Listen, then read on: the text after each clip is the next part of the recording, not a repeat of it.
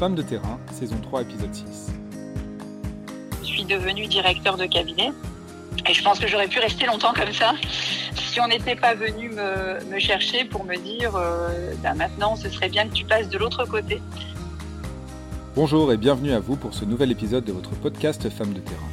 Pour clôturer cette saison et à quelques jours du prochain congrès de l'association Ville-de-France au Creusot, nous sommes allés à la rencontre de Frédéric Macaré, maire de Saint-Quentin et vice-présidente de l'association. Enfant de Picardie, Frédéric Macaré est né dans l'Oise. Après être passé par le lycée de la Providence à Amiens, elle a poursuivi ses études supérieures à Lille.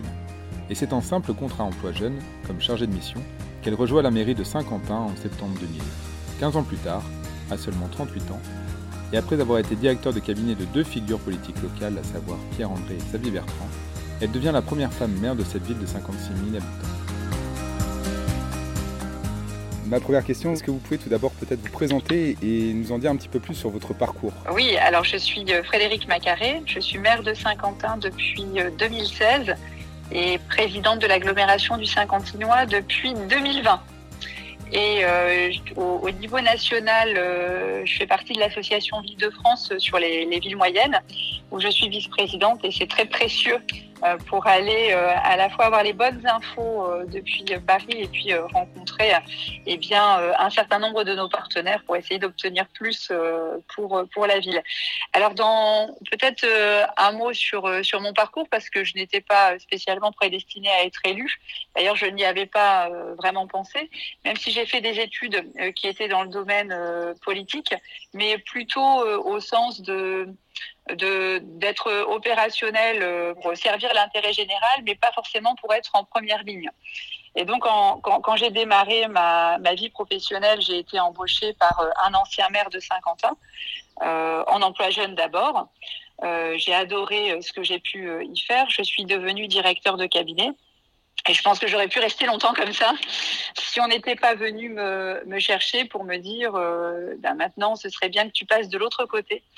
Et euh, peut-être comme un certain nombre de femmes, euh, en tout cas de, ma génération, euh, c'était pas si évident. Et en tout cas, j'y pensais pas personnellement. C'est pas que je veux l'interdire, c'est que je n'y pensais pas parce que ça faisait pas partie de la programmation, sans doute de l'éducation qu'on a pu avoir. Je suis la première femme mère de Saint-Quentin et je, je, peux indiquer que quand je suis devenue mère, au départ, je me suis demandé si euh, ça allait, euh, ça allait fonctionner et, j'ai adoré euh, le lien avec la population et la liberté supplémentaire que je pouvais avoir dans les projets, dans le circuit court entre l'habitant et, et, et, la décision. Et, et, donc finalement, ça a été une révélation, même si au départ je m'étais dit mais je ne suis pas légitime à. C'est les personnes des rencontres qui vous ont poussé à franchir le pas? Oui, bah c'est tout simplement deux, deux, hommes, deux hommes qui font confiance aussi euh, d'une manière générale, mais qui font aussi confiance à des femmes.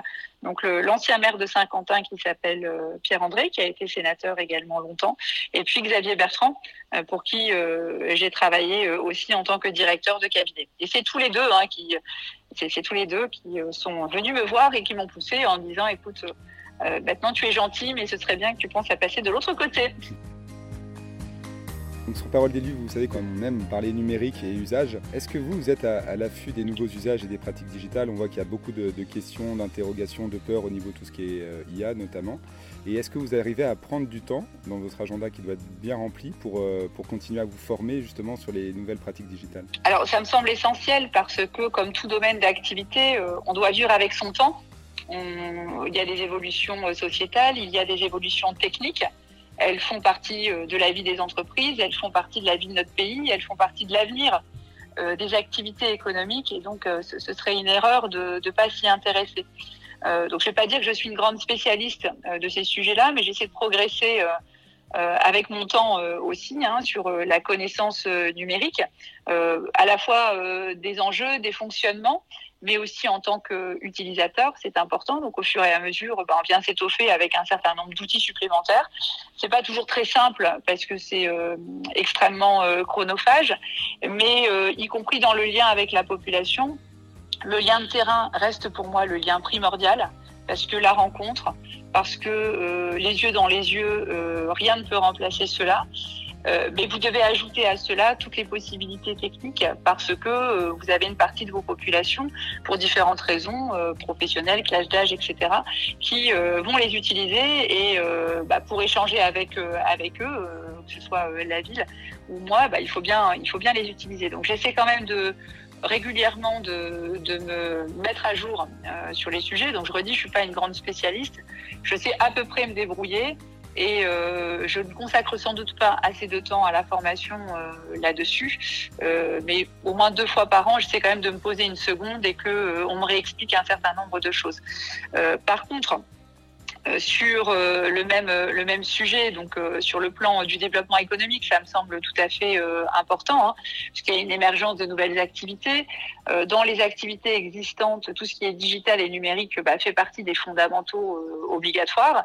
donc il faut en avoir une bonne connaissance. Et chez nous, on avait invité, on avait inventé un, une sorte de d'écosystème euh, qu'on a appelé robot numérique, euh, puisqu'on a des, compétences universitaires et dans les entreprises euh, très industrielles et très numériques. Or, euh, les deux sont des alliés euh, dans, les process euh, de, fabrication. Sur le Saint-Quentinois, on a fortement valorisé les compétences dans ces domaines et le territoire continue à progresser en ce sens. La, semaine dernière, on avait une rencontre dans une entreprise de, de la robot numérique avec des pitchs de, de start-up, mais ça veut dire aussi le développement des formations supérieures dans le domaine, par exemple, euh, nous, on a des formations qui s'appellent euh, cloud computing ou industrie numérique, qu'on adapte au fur et à mesure des, des, évolutions des outils. Cette utilisation incontournable du numérique amène-t-il pour vous des points de vigilance dans votre travail? Alors, en fait, d'abord, il y, y, a un premier point d'attention.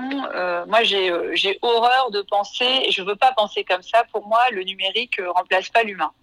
C'est un outil comme d'autres choses. Donc ça, pour moi, c'est fondamental. Et euh, dans, les, dans le service public de la ville de Saint-Quentin et de sa communauté d'agglomération, euh, j'ai toujours indiqué à mes services, euh, on met en place les outils numériques, mais on conserve les guichets.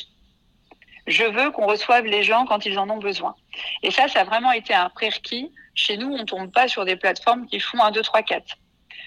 Par contre, euh, pour euh, tous nos services, on a généralement la possibilité de faire les abonnements, d'avoir la connaissance, dans ce qu'on appelle le, le, portail citoyen, le portail euh, enfant.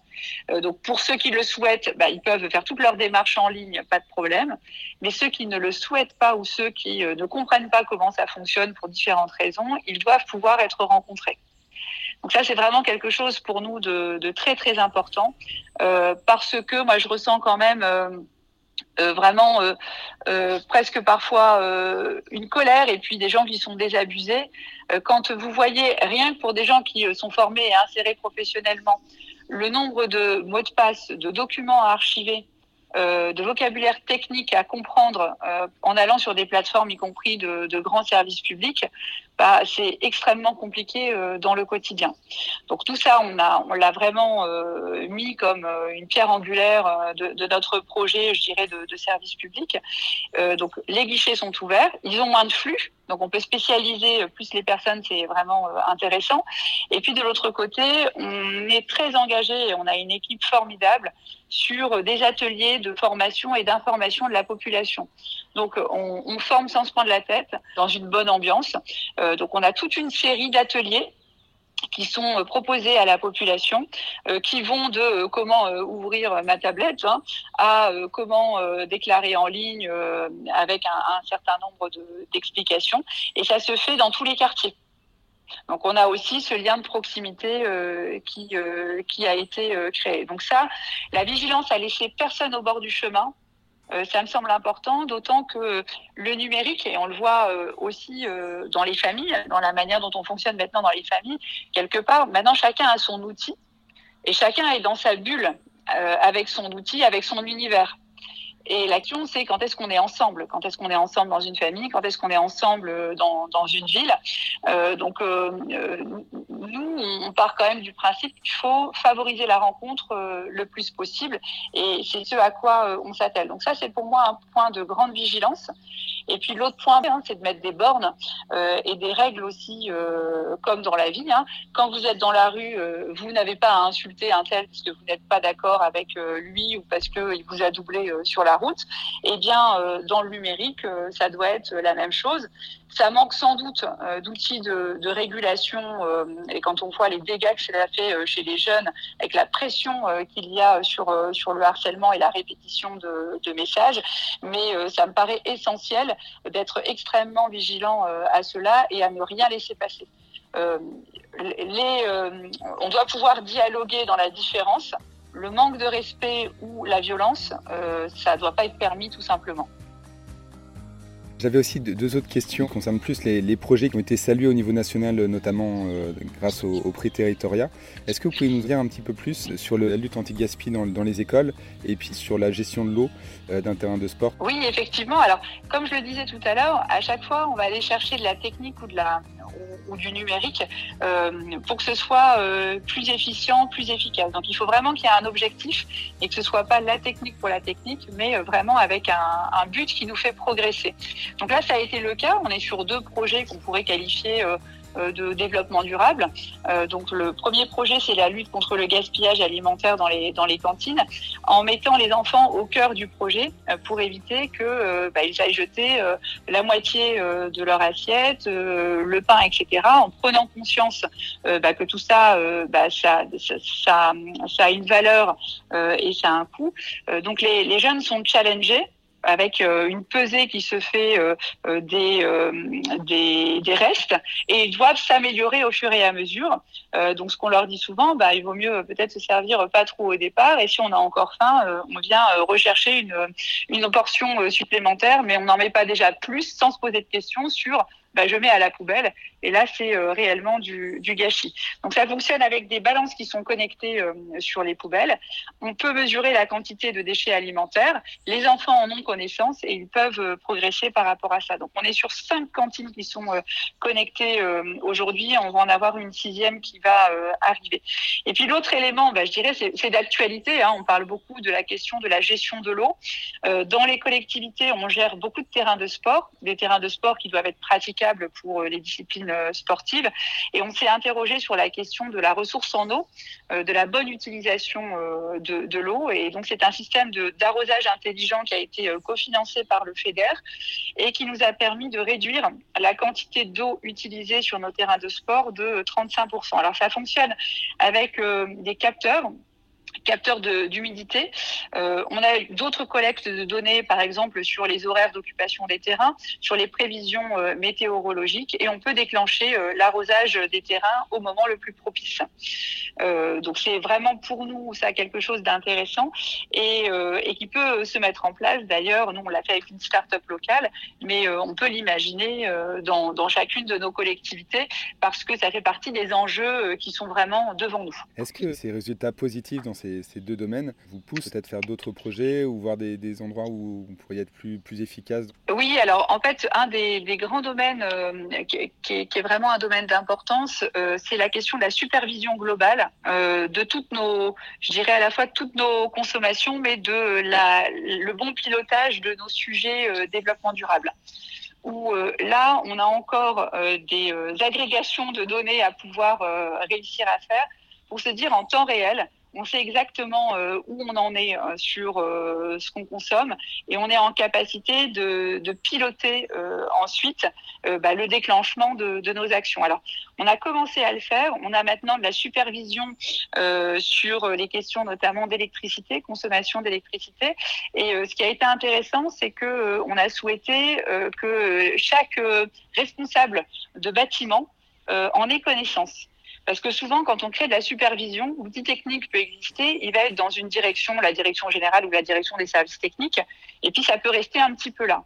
Là, ce qu'on veut, c'est mettre les utilisateurs euh, au cœur du projet et au cœur de la décision, parce qu'il n'y a pas mieux qu'un gardien euh, d'un terrain de foot euh, qui peut avoir connaissance de ces données-là, pour lui c'est intéressant, et se dire, bah, compte tenu des chiffres que j'ai là, moi je pense qu'on pourrait mettre cela ou cela en place et puis ça valorise aussi leurs travaux.